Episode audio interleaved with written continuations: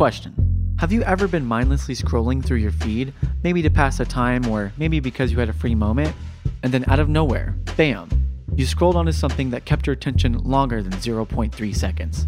Maybe it was a video that you found funny, or an ad for your favorite pot in a new color. Or maybe it was a photo that someone took and it brought up some feeling inside you. From TikTok to Instagram to YouTube to TV, we consume a significant amount of content each and every day. And yet, we consume it in a fraction of the time that it took to create it. It takes a lot. Like, a lot, a lot.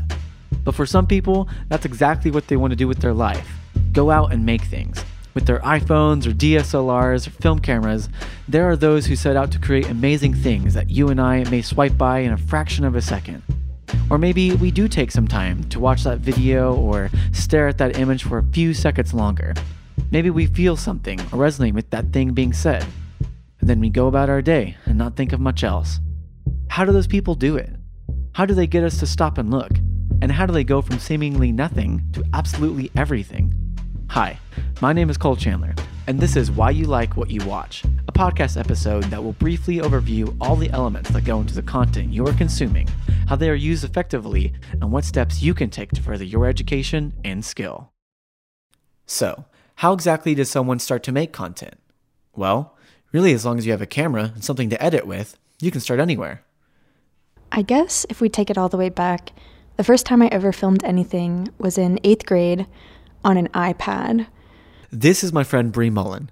Before she had her degree in multimedia communications, worked in New York City, and became the sought out photographer she is today, she was just a kid running around with her camera, like most of us. Um, I made music videos. I was really into like the music video community of YouTube around like 2012, 2013, 2014.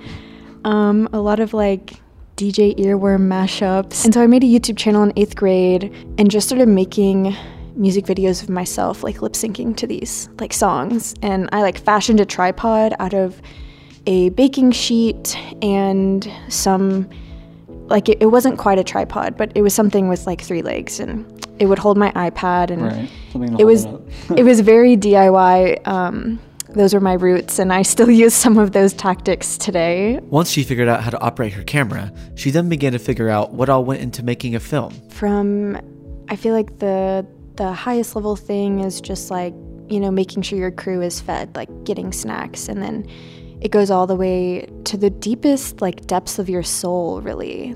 A lot goes into making a film getting a crew together, props, set, but above all else, you really need a story to tell. I heard somewhere recently uh, making a film is like it's really a miracle that it happens because there are so many elements that have to work together and so many resources you have to pull and so much time and, and heart that goes into it.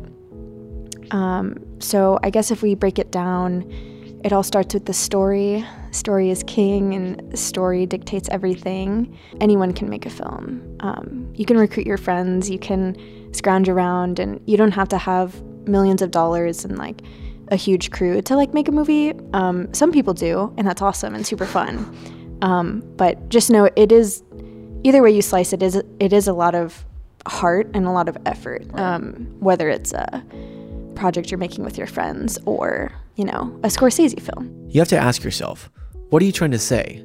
What do you want people to know? Is it a moment from your life that you need to share?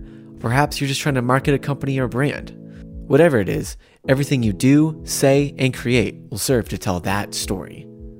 For Brie, the stories she tells may be different from yours, so she implements her own unique style using things such as lighting, camera angles, and color to help convey her message more effectively. I really go with my gut a lot of the time. I try to picture it in my mind and try to understand the ideal picture and then kind of like work backwards of like what I need to create that. So Good.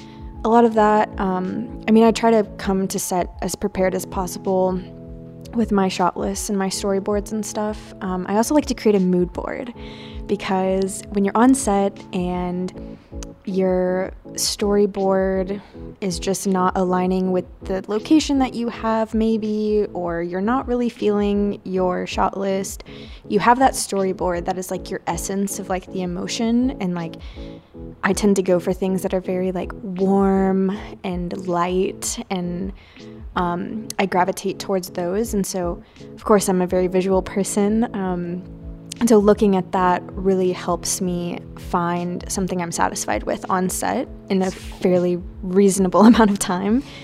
Um, but yeah, inspiration images are everything. Um, trying to storyboard and understand how to create visuals that really tell your story, um, kind of like without words, I guess. So if it's, you know, a really ang- anxiety inducing scene, like do you want to be really up close and like handheld? Or does um, a lot of space make you anxious and you want to be like high up in the corner of the room and have like quite an isolating feeling? So you just kind of have to um, figure out and decide what you think is best for the story. I love sunlight. Um, and so, you know, if I can push some light through a window and, and pull down the blinds and have like a white curtain, and, you know, it just creates that very like airy, like summer afternoon kind of feel. Um, you've got the shadows in there, but all of the light is the focus. Um, and it's very warm. Um, of course, you can also manipulate your camera settings, your um, your white balance. Um, so yeah, those are some of the things I, I use to create kind of the color. Um, I like to use gels. So gels are just kind of like colored pieces of plastic you can throw over your light. Um, if you're a super budget and DIY filmmaker, you can use tissue paper. Um, but only do that with LED panels, or else you might have a fire hazard. Yeah. Um, Light bulbs. so yeah, you can you can get really creative with it. Um, but yeah, I, I like to use a lot of wide shots as well. Um, I don't tend to go for a close up most of the time. I like to give space to just kind of watch the scene play out. Very nostalgic kind of feeling in in my work. So let's say you did it. You figured out the settings on your camera, you have some experience under your belt. Now, how do you get your name out there? How do you go from a seemingly unnamed creator to someone who is sought after by other creators and clients? If you want to be seen as a creator, you first have to show the people what you can create. I would stay late after hours just taking photos of everything and trying different things.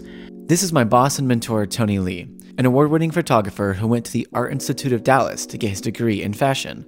He shot for brands such as Express and Pantone and has been featured in multiple publications like Vanity Fair. I put my stuff on MySpace, right? It was like two in the morning, and then like the next morning I woke up. You've got mail. I had um like 200 new friend requests, like just come out of nowhere. The only way to get your name out there is to make something and put it online. From there, people will be drawn to how you share stories and will want you to help tell theirs. Where I kind of started looking at it more as a business versus a freelance photographer kind of mentality. When I had quit my job, I just said I was going to be a, a freelancer under the moniker the Tony Lee Project. At the time when I like was just doing this solely on my own, um, I was just doing model development and shooting for agencies, and the workload was small enough for me to handle on my own. But as work, the work demand became higher and higher, then I was like, okay, you know, I have to switch my mindset a little bit. I was like, if I'm going to grow this, you have to have the mentality of adjusting to change. So, what will your creative venture be called? Would it be just you taking photos? Or videos? Or both? A mix of the things? You need to have a name that can identify your creative work and something that encompasses your skill set so others know why to come to you. At the time when I was first kind of breaking out in the scene, I had so many interests and so many things I did, and I just stuck with my name. I wanted to be super simple. Like, I was designing and making clothes, I was doing photography, um, I was doing a little graphic design work, I was doing painting and illustration. Um, it was a lot of things. And I would, and I kept saying, I was like, I'm always constantly doing a project. And um, so I just went and did the Tony Lee project. For some, having a name to create under and being able to make things is enough. But for others, they want to make a business out of it. They want to fund not only the project they are currently working on, but a dream project they have in the future. they want to be creative and they want to make money. And I was like, that's like, who doesn't want to do that? But in order to do that, you have to switch out of being, you have to be able to know how to turn on your creative brain and you have to know how to turn on your business brain. And a lot of business is done through communication. The the big thing about making a business happen is listening and listening to the people around you and listening to um, what your audience is telling you, even what your heart is telling you, you know? For me, when I started working as a content creator, my job was to take photos of t shirts that would help sell both the product and the lifestyle to their target demographic. I laid the shirts on this table and added in some flowers to the scene. I used a prism in front of my camera because I thought it would look cool. You know, really wanting to impress my boss with how cool I can make the shirts look. When I was done, I went up and showed my boss the images. And after looking through them all, he said, These are really cool photos, but they are not selling the product. The majority of what I do to really cultivate a business and generate a profit and and afford to grow it is is probably 75% management and 25% actual creativity. And you can't get to the creative part without really truly seeing your big picture. And my advice to anyone who is wanting to be a creative and get into the business, you got to start knowing the, your value and your worth and making it known that this is what I'm worth. This is what I'm doing. And this is what you're paying for. You're paying for my time to like research your company. You got you're paying me for my time to produce something that's going to generate you profitability and then still be a profitable game for me. Um, and a lot of artists, you know, they put out either a big number or they put out a little number. And the ones that put out a little number are booking all the work and getting exhausted and then losing the joy out of it because they undervalue themselves. And then the ones that are doing the big number, you got to show that you deserve that big number because you've done all the legwork on it. Like that this isn't just, oh, I'm going to make pretty pictures. But are those pretty pictures actually going to generate any money for the client? Yeah. Like it's that return on investment a- aspect. This is all really dependent on how far you want to commit to being a creator. Are you someone who is just a hobbyist? Maybe someone who wants to shoot a wedding or family pictures here and there? Or maybe you want to create an entire business out of it. More experience and more education can only improve and refine your skill set, leading to even greater works of art. Art is a skill, and anybody who has any type of tool technically is learning a skill. Here at RSU, there are several classes that you can take to help expand your knowledge on photography, videography, and graphic design. One of those people to help you along your journey is Andrew Nichols, a multi award winning photographer working here in the communications department. It's such a wonderful experience to watch other people learn. Whenever I help someone, I want to help them learn so that they can, you know, they can become who they who they want to be or what they want to do because there are people who are interested in photography who happen to be great painters.